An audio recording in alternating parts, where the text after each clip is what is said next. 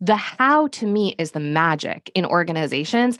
And it is the thing that is most often overlooked because we bring with us a century of just sort of like an implied way of doing stuff that doesn't serve us very well. And then we just concentrate on the what. Welcome to the Strategy and Leadership Podcast, the podcast that brings you practical advice, lessons, and stories from senior leaders and thought leaders from around the world. The Strategy and Leadership Podcast is brought to you by SME Strategy, working with organizations around the world to create and implement their strategic plans. To learn more, visit SMEstrategy.net. And now, your host, Anthony Taylor.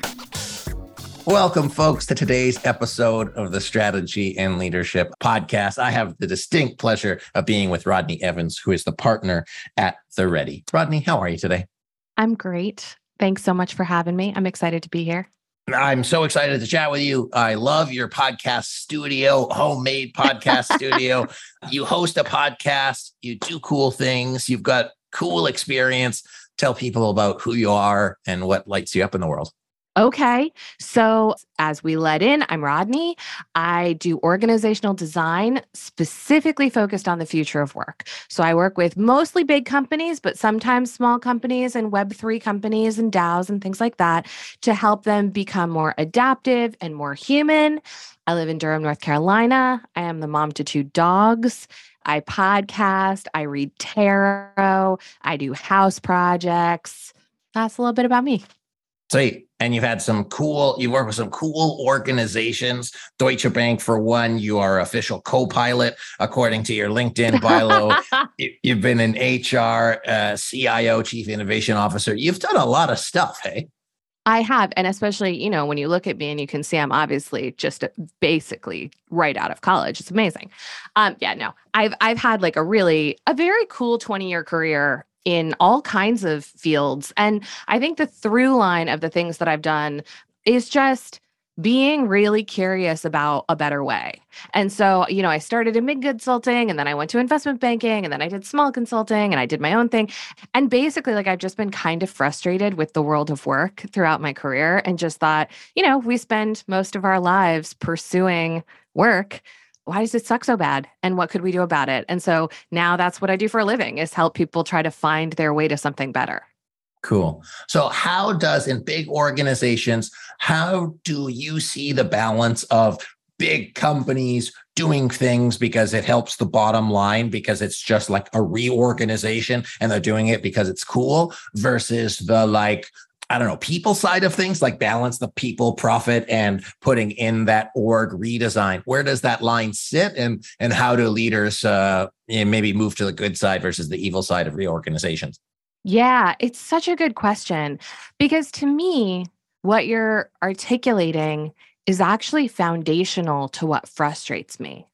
I feel like big organizations see things as either being about structure and bureaucracy and hierarchy and control and profit, or something that feels like hair braiding and kumbaya and people oriented soft stuff.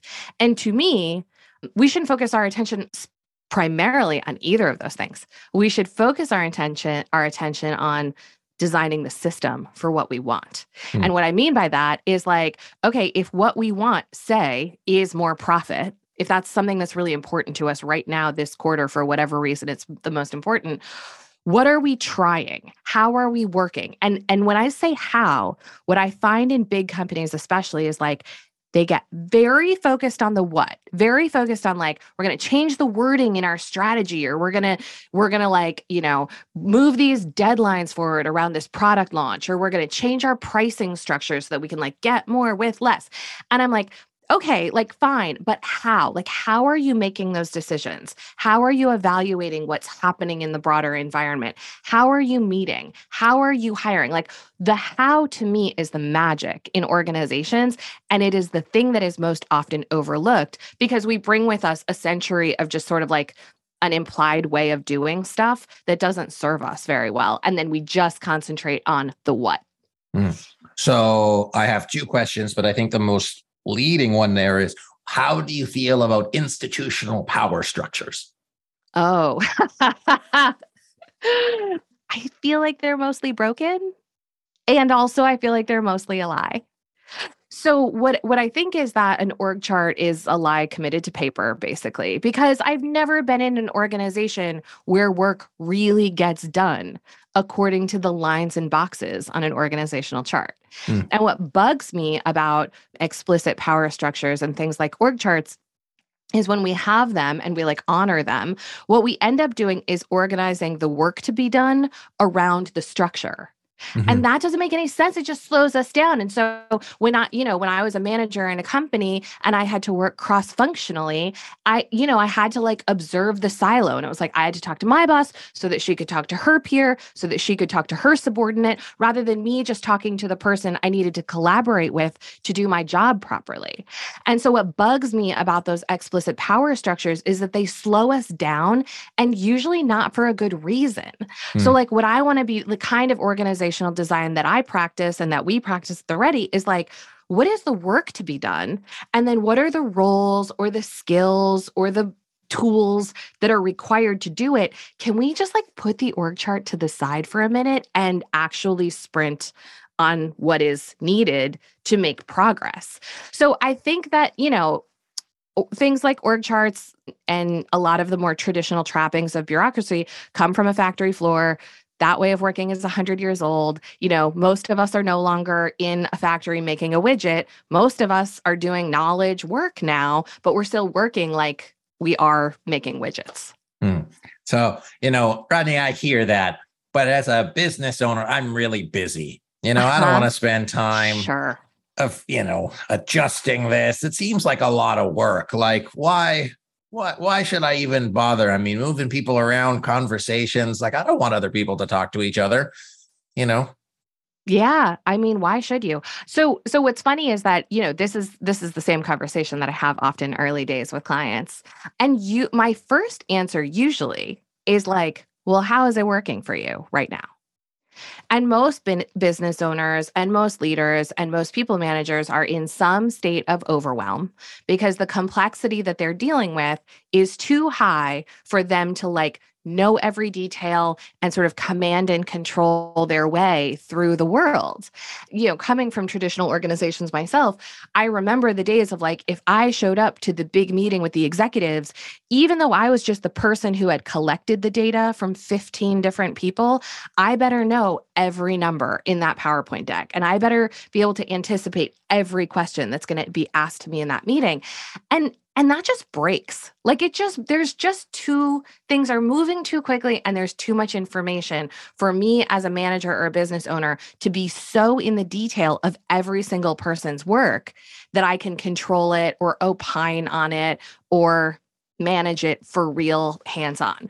So so my answer to you is like why bother? I'm like why not bother? Bother because your life sucks and probably bother because you're overworking and probably bother because you can't actually stay ahead of things.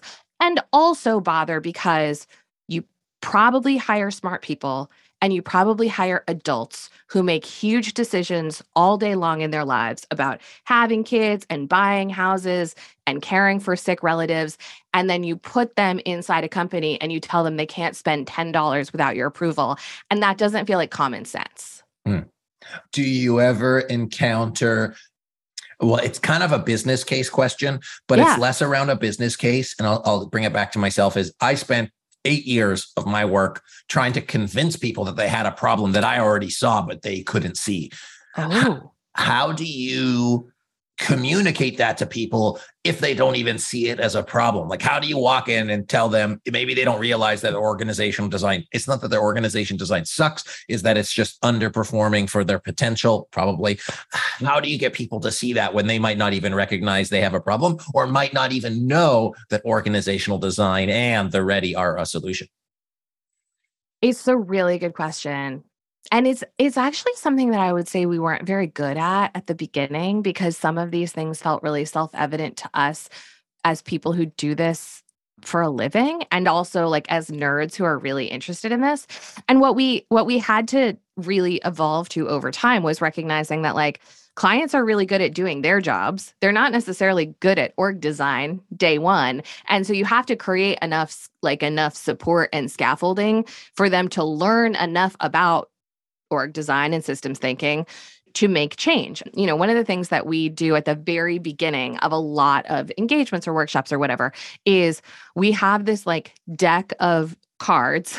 There's 78 of them um, called These aren't, tensions. these aren't tarot cards. They're- These are different They're cards. not, but there are 78 tarot cards in a deck too. yeah, you, you don't say. Is huh? that coincidental? um yeah and so and so these 78 cards have things on them like there are bottlenecks in decision making our budget doesn't reflect our reality. We're too slow to plan. You know we have a gender imbalance. Uh, we have too many meetings. It's unclear who can make decisions these are just they're they're they're things that we just see time and time and time again.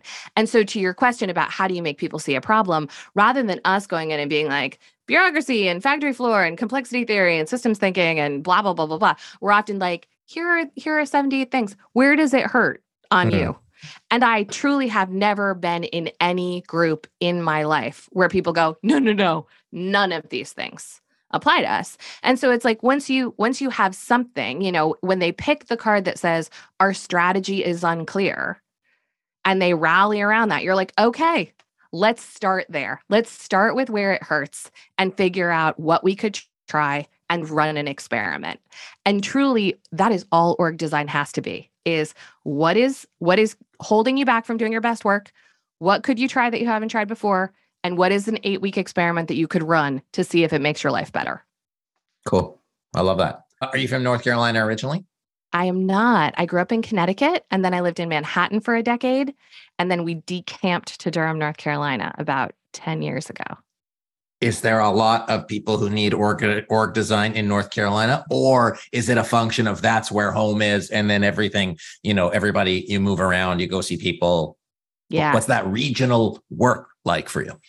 It's a great it's a great question. I have no idea. Before the pandemic started, I was on a plane like 40 weeks a year. So uh, I very rarely have worked with local clients. I think the truth about like who needs org design is once you can like see through the matrix of a system and the ways that systems are failing, the truth is that it's everyone. And like, you know, I'll get to know someone and talk about what I do and how I do it. And they're like, I need you for my family. Or like, we need you for our community meeting. Or like, we need this for our HOA. One of my clients who I worked with for a long time at a very large um, education company started using pract- meeting practices that she had learned working with us at her co-op meetings for her West Village apartment building because she was so sick of going to these co-op meetings and just having them last for hours and be circular and having no decisions be made and not having role clarity and and so she just like brought those things in. So it's like anytime you have more than one person working on a thing, you have some complexity. And anytime you're dealing with complexity, having a little bit of explicit org design probably will help. So yes to North Carolina, but also yes to everywhere. Cool. I like that. And one of the things listeners, you might not have picked up on, or maybe I'm looking into it. You use the word matrix when you look into someone's matrix, which I believe you meant in the most literal sense, as in how do things intersect. But if anybody's seen the movie Matrix, you don't know you're in the matrix. You have to have somebody tell you that you're in the matrix. And I bet that's probably the same with poor organizational design. You might have the feeling like something is off, but you might not know what it is. So somebody needs to like pull you out of it and give you the option to say, well, do you want the red pill to go back to your comfort? Or do you want the blue pill to be able to like have that like future where you're fully in control? And Rodney, I believe that's probably what your organization does. Some version One of that. hundred percent. And we use the red pill, blue pill thing all the time. Oh, trippy. All Cool. the time. Okay, yeah, that's neat. because you're exa- that's that's exactly right. Because it's like you can't see through the matrix until you can see through it. Hmm. And and and I'd be curious if this is true for you. I know when I worked for big companies, you know, my first internship was with the Gartner Group when I was like in I don't know, in college, some big company, and then KPMG, and then Deutsche Bank, big companies. And I didn't know that there was a different way to do stuff. I was just like, this is how hiring works. This is how job descriptions work. This is how promotions work. This is how comp works. Like, nobody ever told me that Mhm. there were alternatives to traditional ways of working. So I might have felt like emotionally frustrated, but I didn't cognitively think like someone is choosing to do it a way that is suboptimal. I was just like, this is the way it's done. Hmm. Yeah. I don't know. Is that how you feel in big orgs or around big orgs? I, I mean, it's interesting because I had never worked for a big organization. So the con, the pro was I was not limited by the structure that somebody put on me, as in like the elephant tied to a post kind of idea. But then the flip side is I didn't know the better way to do it. So I was just doing it my own way. So uh, there's pros and cons to each. So it's interesting. But then I see, you know, I talk to so many people on the podcast that I start to learn some of the things. And whether you're a big organization or a small organization, eh, it's the kind of same thing, just a different flavor. Uh, yeah. Yeah, question. exactly. And and we often joke that not joke because it's horrible, but uh, we often say like, you know, there's a spectrum and and on one end is bureaucracy and that sucks. And on the other end is chaos and that sucks too. Like mm. Yeah. like neither feel great when you're in them. And in one case, you're seeking permission, and the other case, you're seeking influence. And neither of those states feels very empowering on a day to day basis. That's a very cool reflection. So, folks, where are you on that spectrum? And and and see if, is it serving you? And I think that's where it really comes down to it. If it's serving you, great. And if it's not serving you, if you still have pain, then you know that's a problem. Rodney obscure question because i love obscure questions. What is the thing that you love to talk about that if we were at a dinner party you would not stop talking about it but you so rarely get to share this like little piece of knowledge that you're super passionate about? Maybe it relates to leadership and team development. Maybe it's has to do with home decor or something obscure. Anything on your list that you just love talking about but don't get enough chances to Oh my gosh, how long is this dinner party? Because there's so many things. I would say the thing, because I do so much like systemic work, I used to also do a lot of coaching. I used to a lot, do a lot of individual coaching, and I've had a lot of coaching in my career. Like, thank God. I think the thing that I can really nerd out about for a long time is is ego stuff and like cultivating self awareness and cultivating psychological flexibility. And I used to do a lot of coaching and speaking and talking on those topics. And I haven't in a long time because I've gotten so focused on systems things and I miss it. And if anybody wants to nerd out about like ego and identity, that is a place that I will go forever. Cool. Well, that's probably a you know you mentioned through lines originally that it's just an ego of an organization that you're helping people like reflect and check in on so that they can be like oh yeah is this my true self or an imagined self that i really yeah. Want? yeah Anyways, that's cool. It won't go what's, there. Oh. what's your weird dinner party topic? Oh man. I don't know if i have doesn't one. have to be weird but just you know uh, I, well, it's funny because nobody wants to talk about strategic planning. They just always have someone else more important to talk to. So as soon as I mention I do strategic planning, they have like somebody more interesting. I like video games. I got to interview a guy who talks about video games, but most people don't want to hear about my Warzone exploits because I'm not very good. So that's not. It's a pretty short conversation. But well, so I will point you, I will shamelessly flog my own podcast because the episode that dropped last week is uh, my co-host and business partner Aaron and I talking about how our work relates to our hobbies. My hobby being playing the cello. I was almost a classical musician by profession before I diverted and did other things. And his being playing video. I don't even understand enough about video games to say the words properly. For first person video games where you get like put in a lobby and then you form a team and then you go do stuff. Um, and so we dedicated a whole episode to talking about like how org design relates to being in groups that don't have a hierarchy. Say, hmm, interesting. Okay, I'm going to listen to that podcast. Since okay. you're the guest, you can shamelessly plug anything you want. I've been trying to shamelessly plug you for this whole time, but you should check out our last podcast guest, whose name escapes me right now, but it was an awesome conversation. Last question, maybe.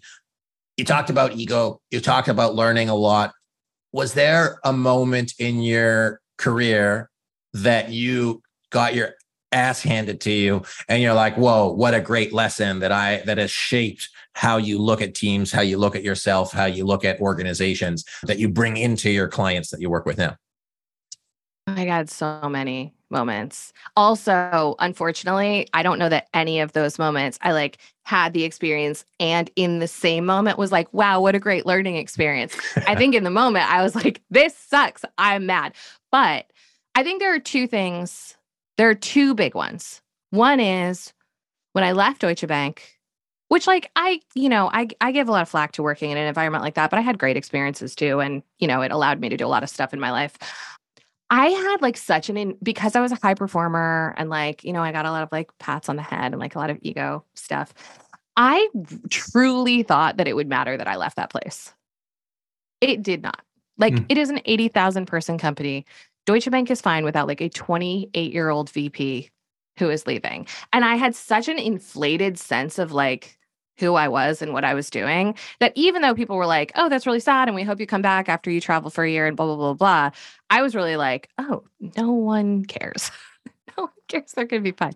So like that was a moment I think of, of of realization about what working in a really big company is. Is like, you know, it's like it's like putting your hand in a bucket of water and when you pull your hand out like the water will resettle. It'll be fine.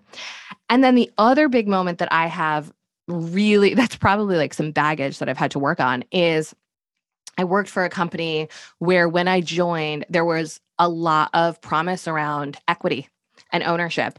And it was early days and things were informal and there were personal relationships and things weren't in writing. And when push really came to shove and the and the contracts were presented it did not line up with what had been originally discussed you know i think in my in my org design work a lot of times we talk about like principles like what is it that you want and practices of like what are you actually doing day to day? And that felt like a real learning to me like there was a principle here of like oh we're going to have shared ownership and you're going to help build this business and you're going to reap the rewards of that. But the practice was no you're going to have like 0.1% of this company that you are you know sinking your time and energy and love into. And so um you know, I don't think the lesson from that was like get it signed uh, and notarized and looked at by a lawyer or don't do it at all. But it certainly has made me conscious of like not letting things be implicit for too long and making sure that like when we say shared ownership, like do we mean 50-50? Do we mean 1090? What do we actually mean by that? And and also just like writing things down like writing things down is the easiest way in a complex environment to be like, do we mean the same thing for real? Or is this all very open to interpretation? Yeah, I love that. I think it's well when we say like being on the same page, it is literal. Like this is, this is the page. what what does it say?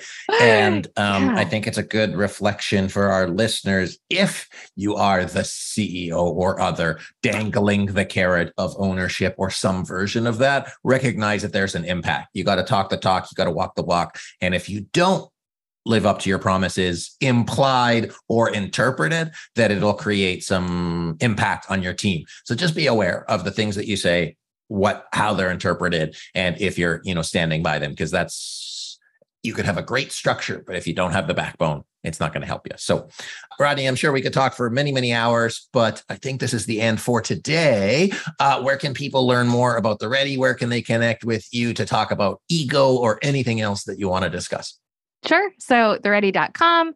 Um, I'm on Twitter, Rodney Evans 919. That's a North Carolina area code. Uh, or listen to our podcast, Brave New Work, anywhere you get your podcasts. Excellent. Rodney, it's been a pleasure. Thank you. Yeah, I just look forward to the next time. And I'm going to check out the Ready. And I've got a lot of things to think about in terms of organizational design and how to make people feel the pain that they know is there, but they not might not be able to put a word to it. So thanks for joining us today. This was a blast. Thanks for having me. Um, folks, my guest today, Rodney Evans, who is the partner at the Ready podcast host as well. You can tell by her amazing studio. Appreciate you joining us today. I hope you enjoyed today's conversation, and I look forward to sharing with you on our next episode. See you next time. Thanks for listening to today's episode of the Strategy and Leadership Podcast. If you haven't yet, be sure to subscribe so you don't miss a single episode. We post twice a week, so you can count on us for your weekly source of content to help you grow and expand as a leader. And if you enjoyed today's episode, please consider giving us a review. We read every single one, and it helps us make a better show for you, the listener. Also, it helps more people find the show, which means we can help as many people as possible. We appreciate you listening and following along, and we hope you have a wonderful rest of the day. And as Anthony says, until next time.